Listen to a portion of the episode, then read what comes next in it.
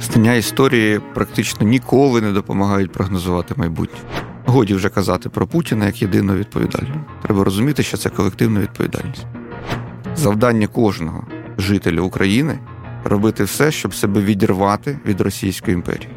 Нам потрібна своя дуже потужна історія успіху. І найбільш потужна історія успіху це перемога над Росією. Привіт, мене звати Володимир Анфімов, а це інше інтерв'ю. Подкаст, в якому ми розмовляємо з українцями, які творять сучасну історію нашої країни.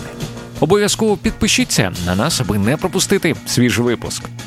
Наш гість сьогодні історик, кандидат історичних наук та співавтор мегапопулярного youtube каналу Історія без міфів, який налічує майже 700 тисяч підписників, Владлен Мараєв. Приємного прослуховування. Ви колись сказали, що коли ви тільки починали працювати, було близько там 30 е, каналів е, про історію е, в українському YouTube. Зараз е, вже я думаю, в 3-4 рази більше е, їх є. Е, тобто такий справжній бум відбувся. З чим ви це пов'язуєте? Таку увагу саме до історичного контенту? Ну не тільки історичний, ну, психологічний, наприклад. Психологічний також. Кілька разів зріс. Так. Військовий аналогічно. Тобто це все війна? Так, я думаю, що повномасштабна війна. Бо, ну, в принципі, до вторгнення у нас було там 260 з чимось тисяч підписників, десь 200. От, А потім 22-й рік досить так динамічно було зростання. Угу. В якомусь місяці було навіть близько 60 тисяч нових підписників. Інтерес бурхливо зріс е, саме під час повномасштабного вторгнення. І насправді сумно, що він не був таким великим раніше. Угу. Він був, він зростав, але зростав значно повільніше, ніж почав зростати після лютого 22-го року. Як ви це собі пояснюєте? Ну, чисто психологічно. Тобто почалося повномасштабне вторгнення. Люди почали шукати в історії відповіді на те, чому це відбулося. Хтось почав такі відповіді шукати, хтось е, зацікавився нашим минулим, хтось когось е, вразила російська пропаганда, яка постійно використовує історію. Угу. Ми ж бачимо, як вони це роблять, вони маніпулюють нею постійно її пересмикують, фальсифікують, вигадують міфи.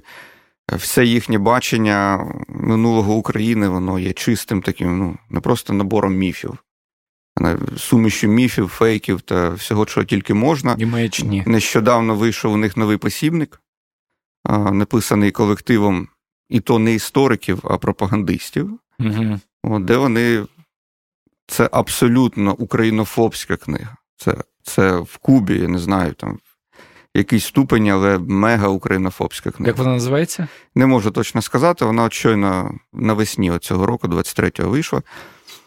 Е, і там просто подається там історія територій, які входили в Україну до 2014 року. Угу. Там Україна, там, само собою, до 20 століття не існує взагалі, як така і тощо, і тощо, і тощо. Тобто там на тлі повномасштабної війни відбувається дедалі більше і закручування гайок, і нагнітання, і українофобія в Росії зараз досягла навіть ще більшого рівня, ніж на початку вторгнення. Ну тому що пропаганда це постійно роздмухує. Е, і ми колись говорили з Айдером Муждабаєвим і дегуманізує Е, українців, аби виправдати, чому власне відбуваються там атаки по цивільним містам, по, по, по, по тилу.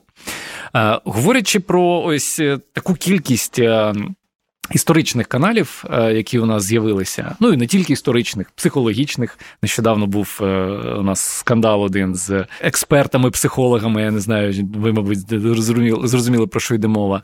Е, я так думаю, що не всі ведучі з цих 120 каналів є професійними істориками. Ну, це, це, це, це логічно. Тим не менш, вони продукують контент, вони розповідають історії, вони розповідають про історію. І як власне зрозуміти, якому джерелу інформації, в тому числі історичному, надавати е, перевагу. Як е, зрозуміти, що перед тобою дійсно експерт, а не псевдоексперт, який тобі заб'є голову ще новими міфами? Ну, кейс, от, про який ви згадали, він же якраз показовий. Угу. Про те, що треба перевіряти, хто перед вами, хто подає цю інформацію. Ми про Спартака суботу, якщо хто не здогадався. Інколи це теж буває непросто зробити, а більшість людей просто не буде цього робити. Угу. Ну бо нема чим їм більше займатися, правда? Людям ну, чим це займатися перевірками. Але єдиний варіант, єдина порада, яка може бути, це дивитись тільки контент від професіоналів, від професійних істориків, від людей, які закінчували історичні факультети, або від людей, які працюють в наукових чи педагогічних установах по профілю історії, людей, які мають наукові ступені, або які принаймні мають там, ну, магістра ступінь, так? від людей, які мають наукові праці, написані на історичну тематику. Бо інакше правда в тому, що з цих 150 україномовних каналів історичних непрофесіонали ведуть каналів 130, якщо не більше. Угу. От, І вони теж мають певну базу, звичайно, і вони теж роблять корисну справу, бо вони розвивають середовище українськомовне. Але ця інформація вона недалеко не завжди є верифікованою, коректною, правильною. Вона часто може бути надуманою, дещо сфальсифікованою, десь міфологізованою, десь там, десь перебільшеною, десь применшеною. Е, бо з моїх спостережень, людям без історичної освіти, е, без досвіду роботи в історичній науці, е, зазвичай бракує не всім, звичайно, але багатьом. Розуміння, по-перше, методів історичного дослідження, як взагалі наука історія влаштована. Ну і, звичайно, принципу історизму, тобто ключового принципу розглядати будь-які події або діяльність будь-яких людей, виходячи з контексту історичного, угу. а не з наших сучасних знань, після знань і уявлень. Виходячи з того контексту, який оточував цих людей, ці події, тільки тоді можна зрозуміти, чому саме так відбулося не інакше. Угу. Ну, а у людей, у яких немає історичного бекграунду, їм властиво висмикувати якраз контексту і казати, там Богдан Хмельницький там зробив погано так-та і так-та. Ну, зокрема, не по, висмикування чи... так, угу. висмикування з контексту це один із найпоширеніших прийомів. До речі, будь-яка пропаганда базується завжди на цьому. Угу. Вона завжди висмикує якісь факти з контексту, інколи Е, сам по собі він правдивий, але mm-hmm. якщо його висмикнути з контексту і плюс додати ще якийсь свій, він е, може отримати зовсім інше значення і звучання. А можете якийсь приклад навести? Ну, приклад який? Е, багато прикладів. Давайте з історії, наприклад, візьмемо, от знову ж таки, 18 травня, день депортації кримсько-татарського народу так, в 1944 році. Так. Як е, совєтська пропаганда і сучасна російська подає причини цієї події? Вона висмикує із історії факт про те, що в складі Вермахту німецької армії існували кримсько-татарські національні формування військові, і далі вона переносить на весь кримсько-татарський народ відповідальність mm за те, що такі формування існували, і їх було покарано за колабораціонізм. mm це повністю висмикнути із контексту факт. Тому що так справді ці формування існували, і вони воювали на боці Гітлерівської Німеччини. Але, по-перше, такі формування мали практично всі народи, які потрапляли під окупацію. Були і російські, найбільше саме російських було формувань, були українські, були білоруські, були естонські, литовські, латвійські тощо. Тобто це типове явище. По-друге, вони були відносно малочисельні. І, безумовно, е, не можна переносити відповідальність там 10 тисяч, наприклад, людей угу. на 200-тисячний народ. Так. По-третє, замовчується факт того, що 10, 20 чи більше навіть тисяч кримських татар, понад 20 тисяч, за сучасними даними, служили в Червоній армії, воюючи проти нацистської Німеччини. Ахмед хан Султан, двічі герой Совєтського Союзу. Були ще герої Совєтського Союзу, кримські татари, яких теж депортували, попри те, що вони отримали цю найвищу нагороду, це найвище звання. Угу. Тобто повністю висмикується факт, надається йому інше трактування і пояснення. Тоді як е, реальна, реальна причина найбільша е, полягала, е, очевидно, в тому, що, по-перше, само собою, сталінський режим не довіряв кримським татарам, тому що Крим був потрібен насамперед як військова база для Чорноморського флоту, і мусульманське населення, яке, вочевидь, ну, його не можна повністю асимілювати, угу. Його не можна повністю зросійщити, не можна повністю совєтизувати, принаймні швидкими темпами протягом кількох поколінь. А воно небажаним є, так? З точки зору, якщо ви намагаєтеся на цьому півострові його перетворити на реальну таку потужну військову базу і морську базу. Це по-перше. А по-друге, те, що Совєтський Союз уже в 44-му році він на майбутнє собі, в принципі, готувався до війни з Туреччиною. Угу. І одразу по завершенні Другої світової е, Москва постійно пред'являла претензії Анкарі, і реально була загроза конфлікту між Туреччиною і Совєтським Союзом. Був план совєтизувати Туреччину. І відповідно, перебування мусульманського населення кримських татар на території СССР було небажаним. Ну, в безпосередній близькості до Туреччини, так? Бо більше населення, яке раніше жило в складі Османської імперії, так, яке мало свою державу під патронатом Туреччини колись давно, але дуже довго. І, безперечно, ця пам'ять е, жива серед людей. Тому їх е, звідти е, дуже жорстоко і безжалісно депортували з великими жертвами серед мирних людей. До речі, от Туреччині пощастило в тому сенсі, що вона в 52-му швидко застрибнула в потяг НАТО угу. і отримала, по суті, прикриття ядерною зброєю. І ця і, історія на цьому да, і, і гарантію своєї mm безпеки. Дуже цікаво. І при цьому ви правильно сказали, що на весь кримсько-татарський народ було перетягнуто ось це звинувачення. В е, е, ви сказали про те, що е, активно використовується історія в пропаганді, і я так розумію, що російська пропаганда не знаю, чи досліджували ви цей момент. Вони, скоріш за все, дуже тісно співпрацюють з істориками. Чи відомо вам про такі факти? Звичайно, вони тісно співпрацюють, але більшість абсолютно російських істориків вони і самі повністю занурилися в цю пропаганду. Угу. Вони здебільшого є абсолютними імперцями за своєю свідомістю. Ну, наприклад, є такий е, дійсно відомий, е, авторитетний в Росії історик Сергій Волков, доктор історичних наук. Це дослідник, дуже ретельний дослідник, який зібрав базу даних про понад 500 тисяч учасників російського білого руху. Mm-hmm. Ви уявляєте, який це масштаб роботи? Mm-hmm. Там від само собою від генералів, закінчуючи рядовими, простими чиновниками, членами їх родин, е, досліджуючи їхню долю в еміграції тощо, тощо. Автор кількох десятків монографій, багато чого.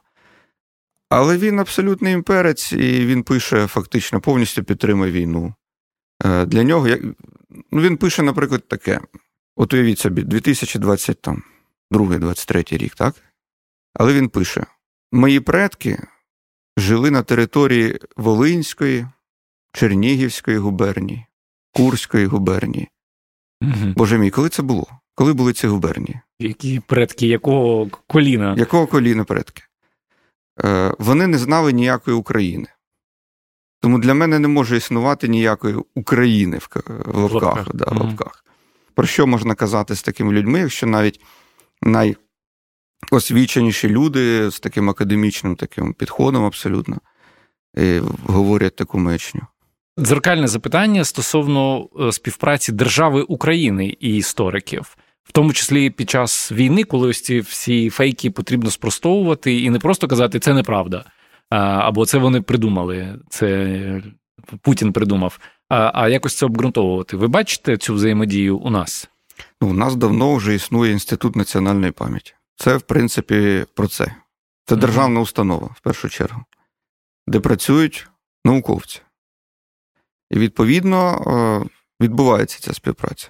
Крім того, звичайно, вона відбувається і по лінії університетів, НАН України тощо. Але осердям її є все-таки, мабуть, Інститут національної пам'яті, бо він саме створювався з цією метою як державний орган. Тому е, співпраця йде. От е, у 2016-му якраз Група наших фахівців під егідою Інституту нацпам'яті видала книжку Війна і міф Невідома Друга світова, де аргументовано спростовано 50 російських і совєтських міфів про Другу світову війну. Mm. Відповідно, ну це не єдина така праця. У 2017-му вийшла книжка про е, російські міфи про Україну, теж спростовується. Війни Росії проти України. Багато такого робиться, видається, але треба більше. Його завжди буде мало. Тому що ніколи воно не здатне охопити, звичайно, все населення. І чим більше буде такого контенту, причому як друкованого, так і візуального, так і аудіо, тим краще. Ну бо та сама Росія дуже багато уваги е, приділяє е, історичному контенту. Е, для різних верст населення я помітив. Тобто є дійсно щось суперпопсове, є для більш думаючої типу публіки. У нас до останнього часу ну з цим було не дуже як взагалі з українським контентом в цілому. Коли я починав робити подкаст інше інтерв'ю україномовних подкастів в топі Apple Podcast було ну відсотків 20, Все решта була були російські подкасти. 20%. А скільки було в топі Ютуба до лютого 2022 року українськомовних відео? З 50, там 50, які в даний момент в топі, завжди їх було один-два, ну три максимум. Абсолютна більшість це були російськомовні відео. Це або музика російська, ну це молодь переважно слухає, ясно. Або серіали російські, або огляди фільмів, угу. або політичні навіть якісь огляди. Засилля російської пропаганди. І нікого це особливо не бентежило, крім відносно невеликих угруповань, так би мовити, небайдужих людей. Зараз ситуація вона все одно не стала радикально, так би мовити, іншою. Зараз близько ну, 20 відео українськомовних з 50. Угу. Ну, може, половина. З'явилося кілька англійськомовних там в топах, завжди є два-три. Але все одно половину займають російськомовний контент. Це означає, що в Україні його дивляться. Російськомовний і російський, чи тільки російськомовний? В російськомовний він є і український, і російський. Тобто зроблений mm в Україні, але є такий, що і в Росії робиться, і у нас все одно його дивляться. В одному з інтерв'ю вас запитали, чи ось військові дії вони зробили щеплення для українського народу, щоб зрозуміти, що ну не треба е, мати нічого спільного з Росією, з їх контентом. Ви сказали, що щеплення отримали, але недостатнє. Як вам здається, що потрібно, щоб відбулося, аби це щеплення стало ну, вже доступним, скажімо так, всім? Це дуже складне питання. Дійсно, найшвидший спосіб, але він найжорстокіший це оця повномасштабна війна. Угу. Настільки потужно щеплення, як зробили російські ракети, російські війська, їхні злочини в Україні, не міг зробити ніхто. І це треба відверто визнавати. Але казати про те, що нам треба ще довше і більше цієї війни, щоб отримати ще більше щеплення, це відверте блюзнірство. Тому е, це дуже важке питання, і досі це щеплення не є достатньо. Я би сказав, що потрібна перемога України. Потрібне завершення цієї війни з позитивним для України результатом, угу. яке е, українцям надасть абсолютної впевненості в своїх силах, але це не має бути якесь таке самозаспокоєння надмірне, так? Але українці мають відчути себе переможцем. Нацією успішною. Тому що українці дуже довго себе відчували ну, такою нацією, трошки пригніченою, мені здавалося. uh Багато людей. Я не можу казати за всіх це. Будь-які узагальнення це неправильно. Але часто культивувався якийсь такий образ жертви, образ бідної нації, образ бідної країни, яка постійно потерпала. Яка довго... Мені здається, я прошу, як всередині у нас це імідж розвивався, так і, і, і зовні. Тобто нам нагадували про журливі пісні, про драматичні літературні твори. Я пригадую школь, шкільну програму, е, те, що ми читали, ну це ж просто сльози, сум і депресія. Ось так і є. Я теж пригадую, що українську літературу читали, багато творів це депресія, реально. Не всі знову ж таки, але багато таких творів було. От, е, Тому нам потрібна своя дуже потужна історія успіху. І найбільш потужна історія успіху це перемога над Росією. Однозначно. Це буде остаточне утвердження української незалежності. Тому що зараз війна йде саме за незалежність України. Хочу особливо це підкреслити. Якщо хтось цього ще не не усвідомив до кінця, Якщо комусь може здається, що війна за незалежність відбувається от тільки тоді, коли імперія розпадається, так от у нас відкладена війна за незалежність. Це війна, яка могла статися в 92-му році чи 91-му, вона сталася, але сталася вона, ну скажімо, от для Грузії, скажімо, там для от, Вірменії, Азербайджану. Вони між собою воювали, але це все якраз війни за незалежність, за ті, якими будуть кордони вашої незалежної держави, за те, де будуть жити ваші люди в вашій державі, чи вони опиняться в чужій державі і будуть там національною меншиною. То зараз іде якраз війна за незалежність України, за її відрив від Російської імперії, остаточний. І завдання кожного жителя України особисто для себе робити все, щоб себе відірвати від Російської імперії. Тому що наші захисники віддають все заради цієї перемоги. Ми їх підтримуємо всіма силами. Але треба пам'ятати також, що кожен із нас зобов'язаний робити все, щоб самого себе відірвати від цієї імперії. По максимуму. В тому числі на побутовому рівні Звичайно, музика, в першу чергу. фільми, А це, до речі, книги. найважче. А це найважче, бо це часто сила звички. Угу. Бо люди на щось підсідають, і вони так звикли. Воно там десь фоном іде. А все, що йде фоном, воно якраз дуже добре навіюється і засвоюється десь там підсвідомості. Тому ретельно аналізуйте, що ви читаєте, що ви слухаєте, що ви дивитеся, де ви буваєте, і так далі, і так далі. Тощо, тощо. Тобто відривайте себе від руского міра повністю. І дуже допомагає, до речі, в цьому знання іноземних мов, тому що ось цей ну вакуум, не вакуум, та порожнеча, яка може з'явитися від того, що ви звикли споживати контент, е, там скажімо, російськомовний, його можна дуже класно замінити контентом англомовним, франкомовним або будь-яким іншим. Говорячи про в одному інтерв'ю, ви якось зізналися, що не очікували повномасштабного вторгнення, от саме в такому форматі, в якому воно е, сталося. І ви ті сказали слова, які мені теж дуже сильно відгукнулися. Я так само відчув, що це просто алогічно, це, начебто, непрактично з точки зору Росії і, так далі. Але в мене виникло інше запитання. У вас дуже глибокі знання історії. Виходить, що знання історії не завжди допомагає прогнозувати майбутнє. Знання історії практично ніколи не допомагають прогнозувати майбутнє. Серйозно? Історики не займаються прогнозуванням майбутнього. Ну просто ж кажуть, що нікого з істориків ага. ніколи не вчать як фахівця з прогнозування майбутнього в жодному разі. Це це один з міфів, мабуть, абсолютно, пов'язаний абсолютно. з істориками. Е, тому що насправді е, історія, будь-яка подія минулого, вона ніколи не повторюється з точністю в майбутньому. Mm-hmm. Будь-яка подія вона є унікальною. Коли говорять про циклічність історії, про щось там, можуть бути певні подібності, uh-huh. можна їх десь там простежити, якісь закономірності. Але повторення точного ніколи не буває. Це по-перше. А по-друге, мені дійсно здавалося, що оскільки війна це ніщо інше, як продовження політики, ну, це та ж сама політика, але насильницькими методами відвертими, то. Е, Політика завжди діє ну, з такого цинічного і холодного розрахунку, а не з емоцій якихось mm-hmm. надмірних.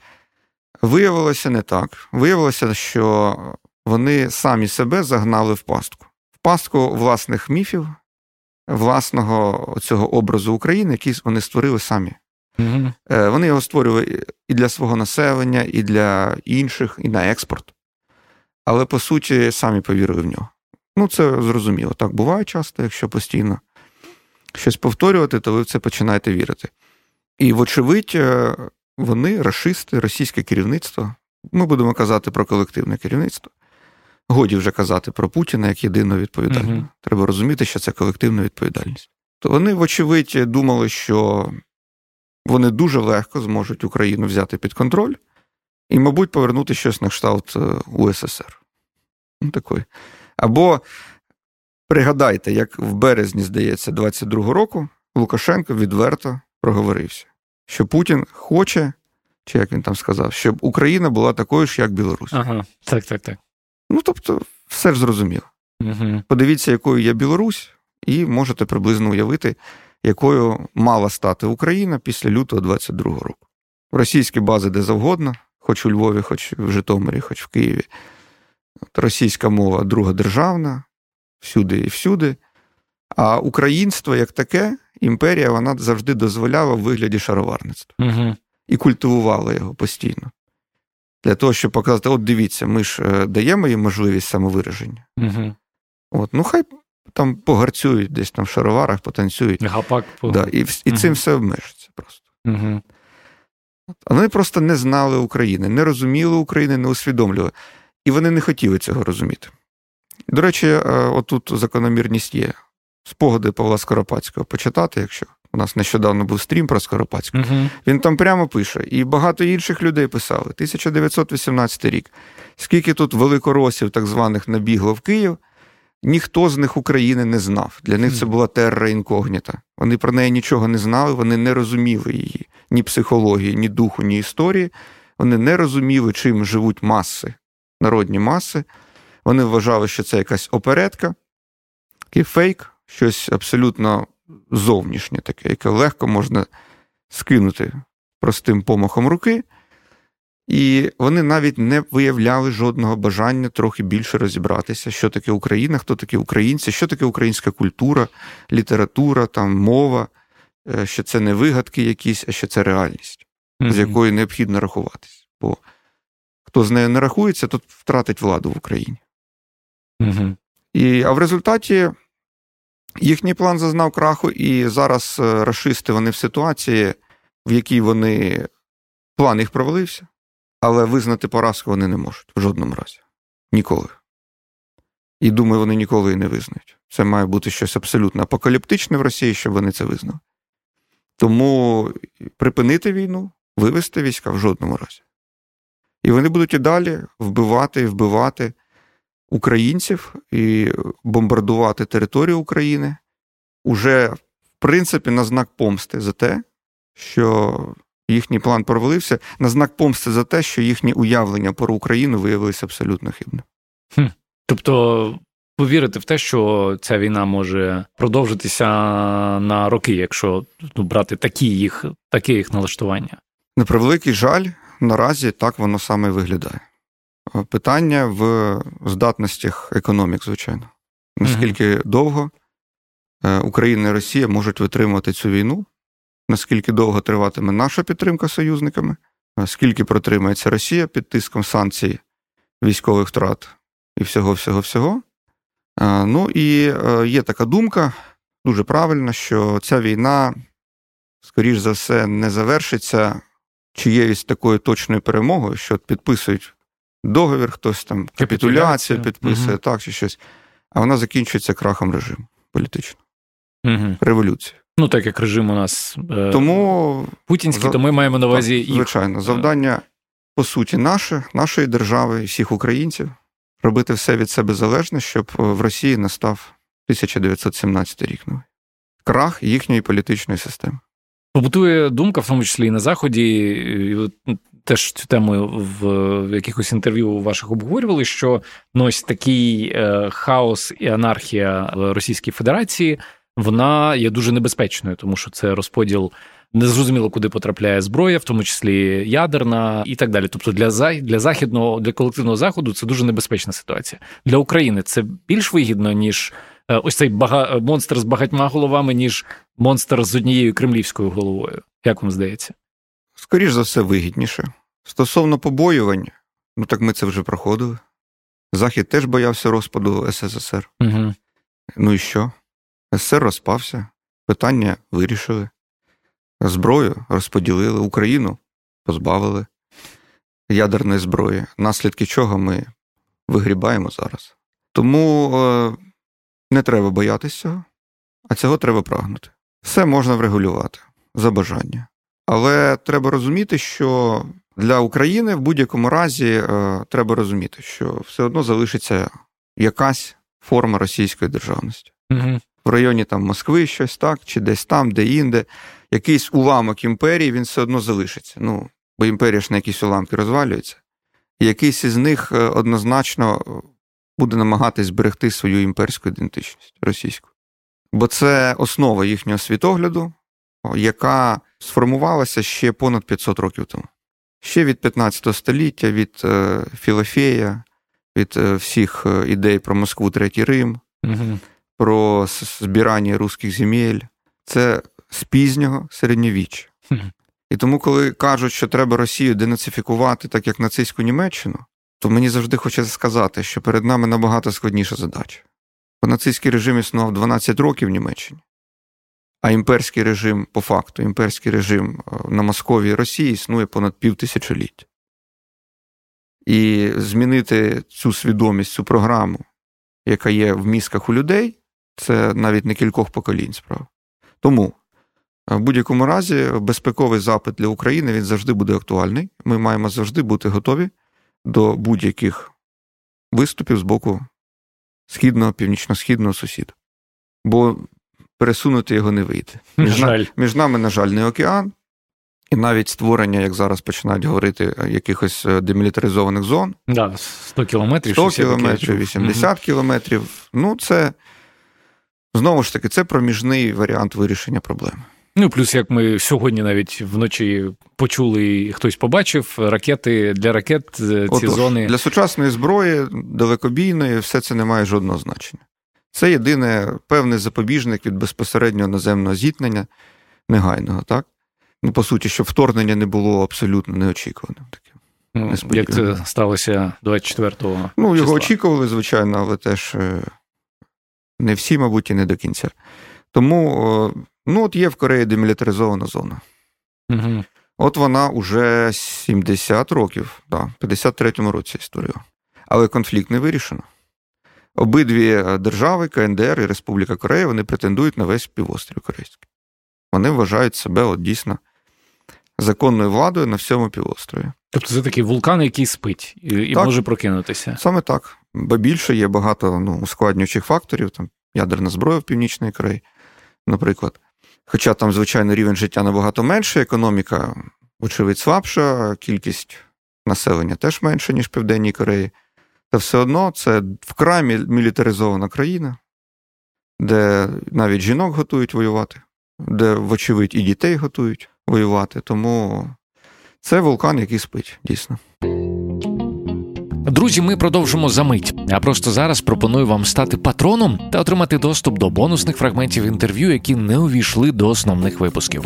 Зокрема, сьогодні на вас чекатиме бонусний фрагмент, в якому Владлен Мараєв відповідає на питання про секрет успіху мегапопулярного youtube каналу Історія без міфів, а також дає практичні рекомендації, як розвивати власний youtube канал. patreon.com інше. Ну а ми продовжуємо.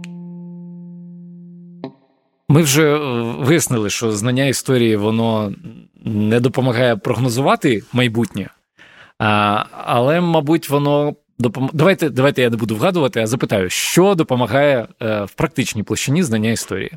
Ну, це теж мене колись запитували багато разів, і 20 років тому 15 казали, на що воно треба, оця історія? Ну, що вона дає? Ну, Треба бути адвокатом або лікарем. Ну, це точно не ваші батьки казали, бо вони теж історики, наскільки от, мені відомо. От, станеш ага. адвокатом, станеш лікарем, там, оце реальні гроші. Бо ти конкретно щось робиш, отримаєш гроші. А що історик? Ну, будеш в школі працювати, викладати. Ну, це якось неприємно навіть за вчителів таке чути, так? Що, мовляв, от працювати в школі це буцімто якась така непрестижна робота. Тоді як це одна з найважливіших професій. Справді так. Безумовно.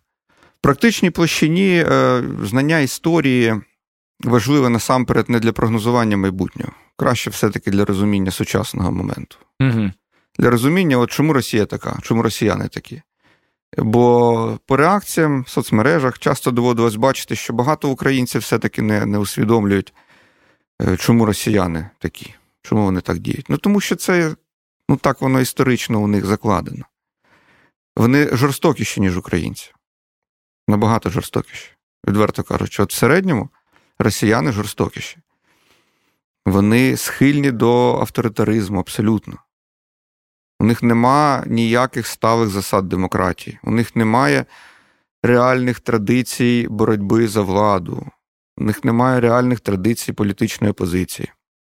Вони схильні поклонятися якомусь вождю. І неважливо, хто це. Ну, Путін там От Путін помре буде, чи знесуть його, буде хтось інший. Вони все одно будуть, ця влада буде авторитаризуватися, навіть переживши короткий період якоїсь там демократизації там, чи повороту на захід, ще кудись. Воно все повертається до того, до чого воно виходило. От, Тому мілітаризм, е, оця тяга до воєнщини, до насилля це все у них в крові. І імперськість. Вони mm-hmm. це сприймають для себе за благо. Тоді як для нас це навпаки, абсолютно. Ми повні антиподи зараз дійсно. Ви теж в якомусь інтерв'ю сказали, ну от ви, ви зараз перелічили е, характеристики російського суспільства, в тому числі ви казали про те, що вони більше готові терпіти від держави, е, навіть якщо це якісь негативні моменти, і е, вони можуть це ну не те, щоб прощати, а закривати на це очі. У мене виникло в цей момент, коли я вас слухав, запитання: а що, на вашу думку, вони отримують е, за це? Тому що це ну така певна жертва. Тобто ти сидиш собі тихенько, ти делегуєш владу, ти маєш за це щось отримувати е, взамін. Як вам здається, що вони отримують взамін? Ну, якщо говорити про сучасне суспільство, то взамін вони отримали достатньо непоганий рівень життя, принаймні в великих містах. Угу. А великі міста вирішують все. В принципі, Москва і Санкт-Петербург вирішуватимуть долю цієї імперії, безперечно. Тому вони і так бояться цього. Тому дуже мало людей з Москви і Санкт-Петербурга воюють, угу. а мобілізовують переважно з якихось окраїн там, чи з глибинки. Тому що в Москві і Санкт-Петербурзі люди звиклі все-таки до хорошого життя. І вони не будуть готові так легко з ним прощатися. Угу. Значно легше відправити на війну когось із, вибачте, Мухосранська якогось, е, який звик ходити в туалет у дворі, там десь, де Угу. якому втрачати практично нема чого. А навпаки, його можна привабити, тим, що ти підеш, тебе зарплата буде там. От ти ще й заробиш, і ще й пограбуєш, помародериш там. Тобто, це такі типові архетипи стародавнього там середньовічного суспільства. Війна як грабунок, Хм. війна як спосіб збагачення, армія мародерства, а не армія як професійний інструмент досягнення політичної мети. Тому, е, з іншого боку, їх приваблюють і абсолютно якісь нематеріальні речі. Це, ну, скажімо так, відчуття власної значимості через е, значимість власної держави. Для Угу. них це дуже важливо. Що от якщо у них сильна держава, якщо їх всі бояться, то їм гарно, їм приємно. Навіть якщо вони самі живуть в Так. Мухасранську і сидять на якомусь старому Це, це ірраціонально, абсолютно. Ага. Тому що ну що вам це дає особисто? От що? Угу. Якщо ваше життя від цього не покращується. Але їх це приваблює, дійсно.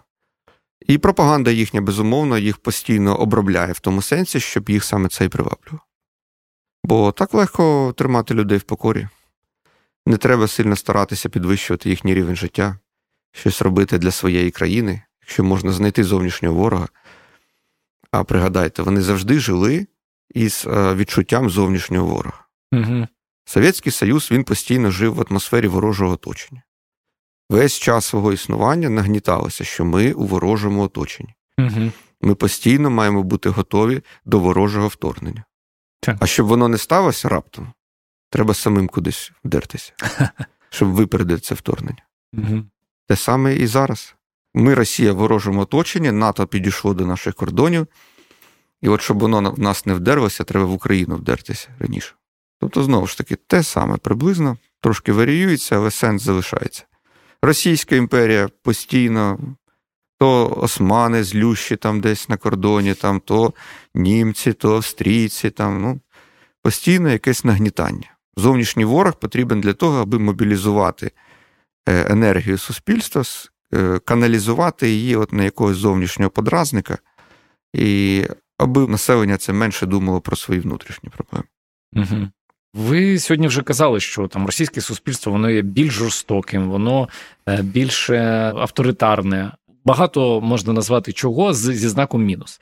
Тим не менш, е, ми ну таким специфічним мінусом. Тим не менш, ми знаємо, що певні країни на заході вони цілком щиро захоплювалися, а дехто і досі захоплюється так званою великою російською культурою. Як ви, як ви це можете пояснити? Чому це відбувається, коли цінності Росії, особливо на зараз, коли вона вже там зняла маски і показала свою варварську е, сутність, чому це досі когось може приваблювати на заході з їх, е, з їх цінностями? Ну, вони ж е, на Заході дуже поширеним є наратив, що, мовляв, мистецтво окремо, політика окремо, наприклад, Мгм. так? Що Толстой, там Достоєвський, вони не винні в тому, що зараз робить е, Російська Федерація. Угу. Вони не бачать прямої якоїсь кореляції тут. Що культура невід'ємна, невідривна від політики держави, від е, психології суспільства, так би мовити, що кожен письменник є виразником так чи інакше своєї нації, свого народу. Е, крім того, Росія, Совєтський Союз постійно багато років просували свою культуру, вкладали це величезні кошти. Дуже, ну, я б не сказав насправді, що російську культуру прям так сильно знають у світі. Mm-hmm. Безумовно, її знають більше, ніж українську, От, але не так багато імен. Ну, В тій же літературі Толстой, Достоєвський, трохи Чехов. Пушкіна дуже мало знають, тому що він такий більше російський національний поет. Угу. І зрозуміліший саме росіянам. Е, ну і крім того, будь-яка поезія, вона краще краще зрозуміла, якщо вона мовою автора, угу. а не в перекладі йде. так? Музика, Чайковський, так, ну, там ще декілька композиторів, е, ну, декілька е, фільмів, знову ж таки, якщо брати ті, які отримали Оскар свого часу, ну це ж одинокі випадки, да? так? той же Бондарчук, який українець насправді. Так? Але за екранізацію Толстого він отримав Оскар. Ну, Москва сльозам не вірить. Це взагалі один із найдивніших Оскарів, як відомо, в історії був, тому що досі багато хто не розуміє, за що дали цьому фільму. Цю нагороду така типова мелодрама. Нічого геніального здається. Ну, так. Якщо, умовно кажучи, ті ж там п'єси Чехова десь ідуть англійською мовою чи французькою десятиліттями на сцені, то, звісно, їм дуже важко перелаштуватися в один момент і викинути його з репертуару і сказати, що ні, ми більше ніколи не будемо це ставити. Угу.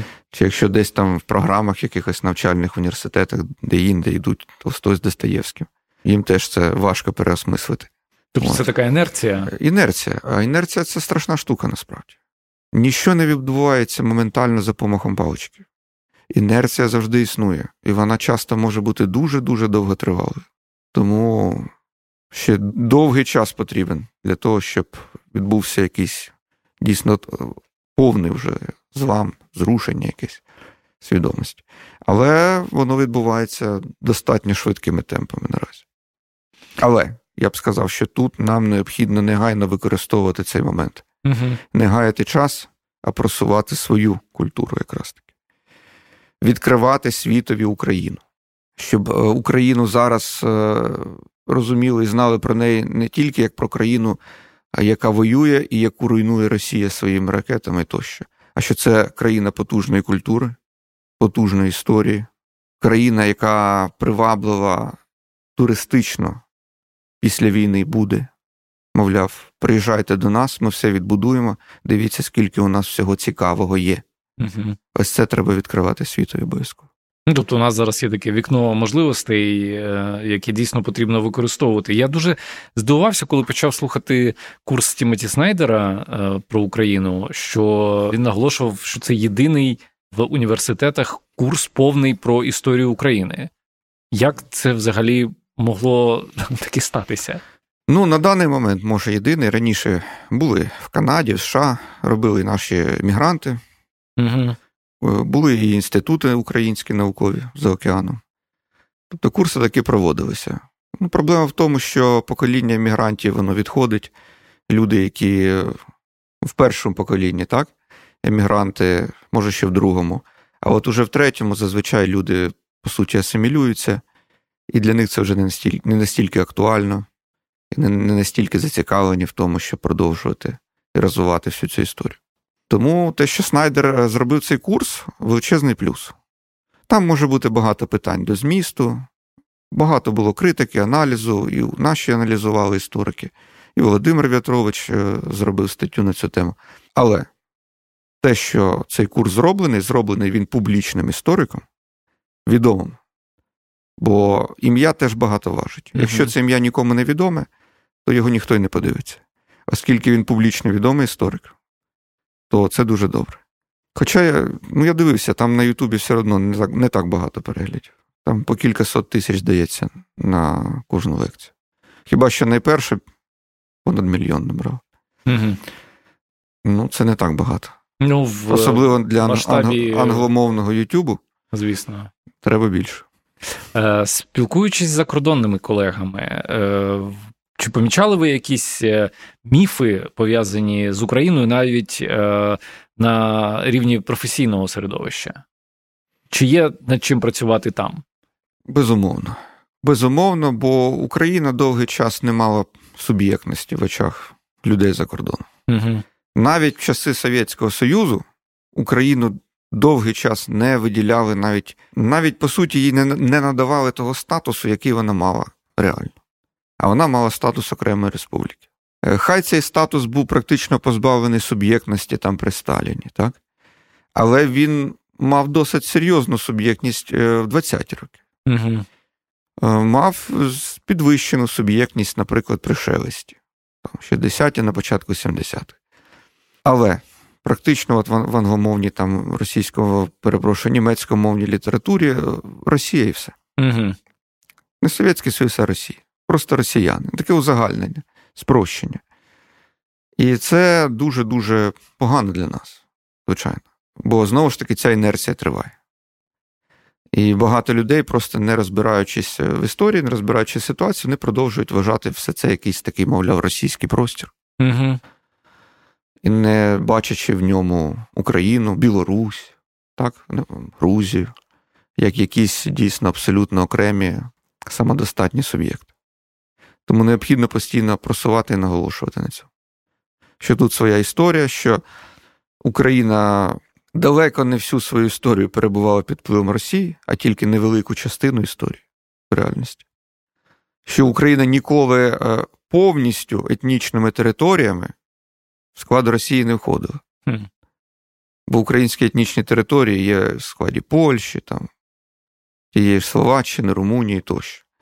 Наша історія тісно переплетена з історією всіх сусідніх країн, з тієї ж Польщі, тісно насправді з Німеччиною переплетена через історію імперії Габсбургів, угу. через історію священної Римської імперії, німецької нації, до речі, так вона називалась 16 століття.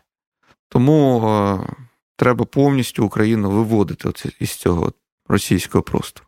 Бо його Росія Росія якраз намагається затягнути нас туди назад повністю. І показати, що це е, наша внутрішня справа, ми тут розберемося Саме зі, так. зі своїми. Саме так. Вони відверто так і кажуть, що у нас тут внутрішні розборки, внутрішні. Якщо в когось ще є хоч якісь ілюзії, хочу просто чітко пояснити: для абсолютної більшості росіян українці не є окремим народом. Вони переконані, що це ті такі ж люди, як і вони. А якщо проти них тут воюють, дійсно чинять реальний опір, то це якісь націоналісти, нацисти, нацики тощо. Яких накачало зброю НАТО. Звичайно. Їх просто треба всіх винищити, вважають вони. А так, в цілому, вони переконані, що це один народ, і що України ніякої не існує окремо від Росії. Вони свято в це вірять. І змінити їхню точку зору не вдасться швидко, принаймні, не вдасться. Це справа кількох поколінь, як мінімум. Кажу абсолютно відверто, так воно є. І в нас є, по суті, два варіанти тільки. Або ми завдаємо окупантам настільки тяжких втрат і поразок, що вони будуть змушені визнати нашу суб'єктність, або ми розвалюємо Росію. Варіантів це все таке смачне, навіть не знаю, що обрати. Варіантів два. Тобто, в першому варіанті у Росії є шанс зберегтися. От, е, Хай не вірячи, але визнавши офіційно нашу суб'єктність. Просто ми маємо змусити їх нас боятися. От реально. Їхня задача була завжди змусити, щоб ми їх боялися. Угу. Всі їхні дії були побудовані на нагнітанні страху. От ми такі сильні, у нас найсильніша армія, ну, друг, друга армія світу, там, у нас он, ядерна є зброя. Там. От ми можемо хоч весь мір, весь там світ в попіл, да, от моментально. Всіх можемо знищити. Бійтеся нас. Їхні пропагандистські графічні матеріали, якщо ви їх бачили, хоча б деякі, вони всі орієнтовані на страх. Величезний якийсь жорстокий ведмідь з величезними іклами, з яких звисає слина, і він розриває якесь невелике смажене поросятко. Ось такі в них пропагандистські матеріали. Ну, ведмідь Росія, поросятка ну, так, це так, Україна. Так, так, зрозуміло. Ракети ніколи не закінчаться. Тобто ми будемо довбати і довбати. Страх, страх.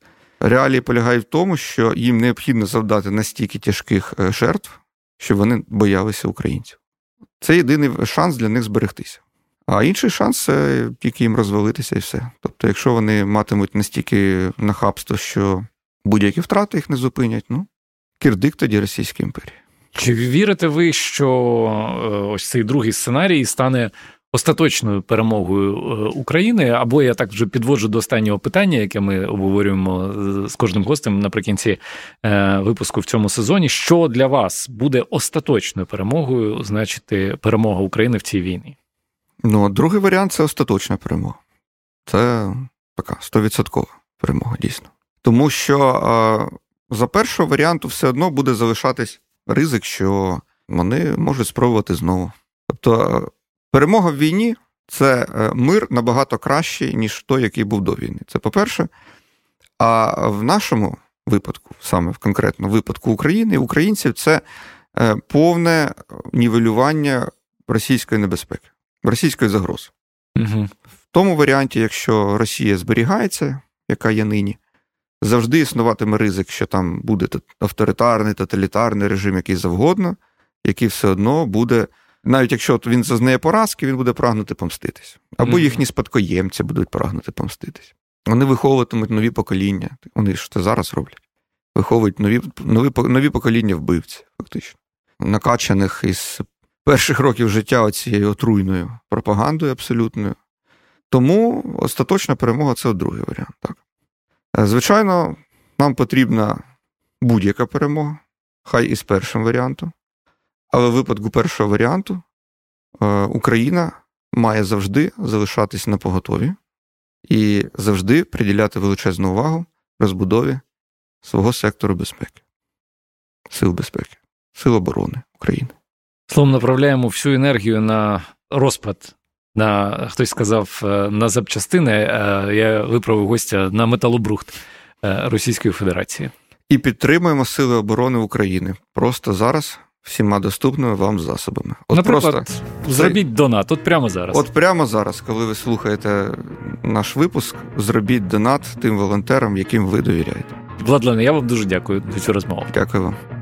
Друзі, на сам кінець маю до вас прохання. Якщо вам сподобався цей випуск, обов'язково напишіть про нього у себе в соціальних мережах та поділіться посиланням. Також буду вдячний за вашу оцінку та відгук в Apple Podcasts.